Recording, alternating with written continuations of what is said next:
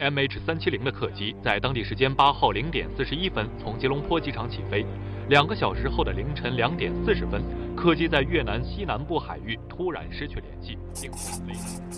致 MH370 的一封信。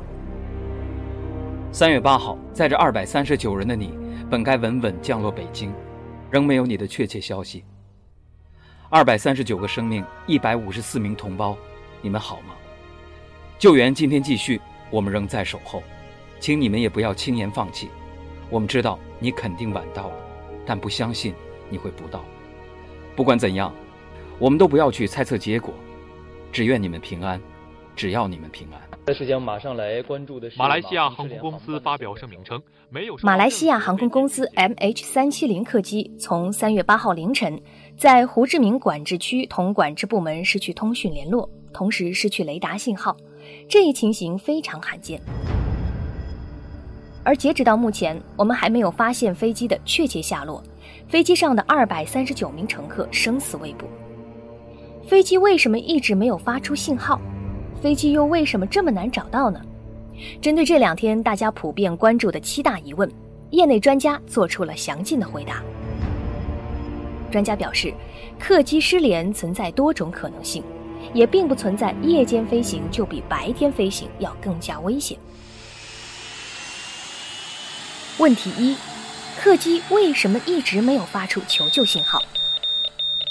国际级功勋试飞员、空军试飞专家徐永林表示，有四种可能性。第一个是气象原因引发的飞机突然坠毁，比如雷暴和晴空湍流，这是第一种情况。第二种就是飞行员操作失误导致飞机堕入不可控状态。从目前的情况来看，这个可能性不是很大。第三种就是飞机出现极为严重的爆炸，比如说发动机爆炸、油路爆炸等等，这种可能性是存在的。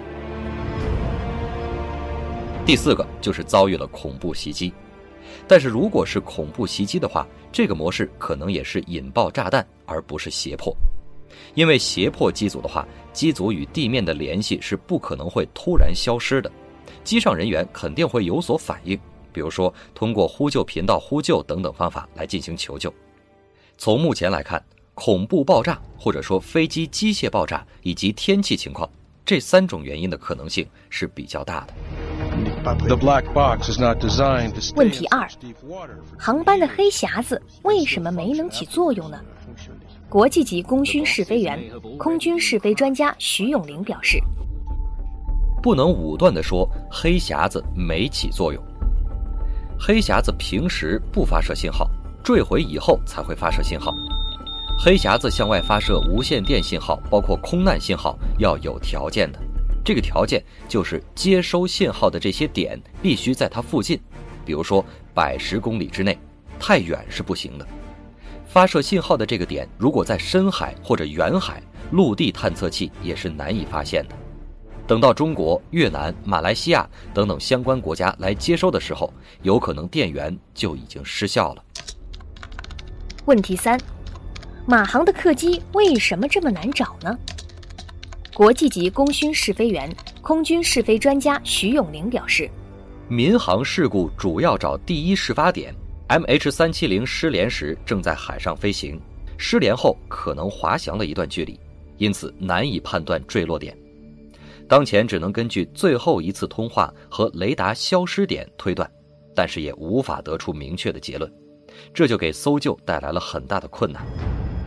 现在最后确认的这个消失的点。”从马航包括越航都不是很确认，马来西亚提供的点和越南提供的点两个点之间还是有差距的，飞机坠毁点现在不确定，导致搜索的面积就扩大了。另外，马来西亚、越南这些国家相对来说还是比较落后的，他们没有专业的搜救团队，现在这些拼凑起来的团队都是非专业搜救团队，搜救能力是非常差的。海上搜索需要有很多相关的仪器和设备，否则仅靠飞行员的肉眼去看，比如说直升机飞到海平面五十米的高度来回扫，方圆几百里的海域，要是去搜索一遍是非常困难的。主要一个它的着陆点不确定，第二，马航和越航的搜索能力相对比较薄弱。问题四：乘坐夜间航班是不是就意味着安全风险会增高呢？中国航空博物馆研究员、中国航空学会科普委员会委员张伟表示：“不存在这个说法，是一样的，不存在白天飞就安全，晚上飞就危险的情况。关键还是看机组和飞机的情况。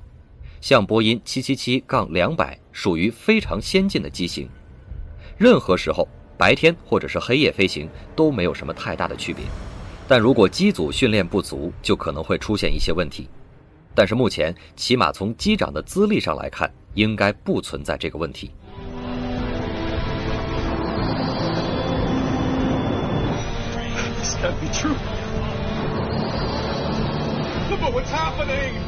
问题五：网上盛传的一张飞机座位安全概率图是不是靠谱？中国航空博物馆研究员、中国航空学会科普委员会委员张伟表示。那张图是否靠谱，要看是什么类型的事故。这个图是根据无数次事故概率算出来的一张图。如果迫降，是不是每一次都能够按照这张图上所画的这些情况发生，就不一定了。这件事情就和你坐汽车是一样的，有可能是你追了人家的尾，也有可能是人家追了你的尾。到底你在哪儿受伤，那就不清楚了。所以我觉得。这么武断的拿一张图来说坐哪儿安全，这是有问题的。就比如说，靠近紧急出口的位置肯定是最安全的，就是撤离的时候，这个位置无疑也是最好往外撤离的地方，这个是可以理解的。但是根据那张图，简单的说坐在哪儿安全，坐在哪儿不安全，这是不科学的。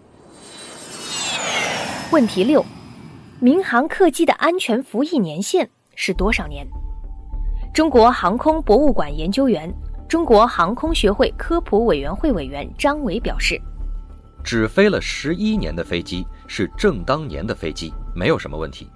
一般民航飞机使用三十年，甚至在北美、加拿大等等这些地方，还有非洲的某些地方，使用五十年的飞机都是有的。就拿 B 五二轰炸机来说，任何一个机组的年龄都比飞机要年轻。”民航飞机的使用寿命与航空公司的维护是有关系的，不能简单的从年龄上来判断飞机的情况。问题七：发生国际空难的时候，到底是谁应该来主要承担搜救和主要信息披露的职责？中国航空博物馆研究员、中国航空学会科普委员会委员张伟表示。信息披露肯定是航空公司，搜救肯定是当地的政府和专业的搜救部门。原则上，落在谁的地方谁就去。比方说这次事故，虽然说是越南和马来西亚的交叉海域，但实际上那是公海，并不是越南的领海或者是马来西亚的领海。各个国家只要有能力派到那儿去，都可以进行搜救。这还是一个人道主义的原则。各国根据自己的能力有多大力使多大劲儿，而且凡是签了海洋公约的国家都有义务去搜救。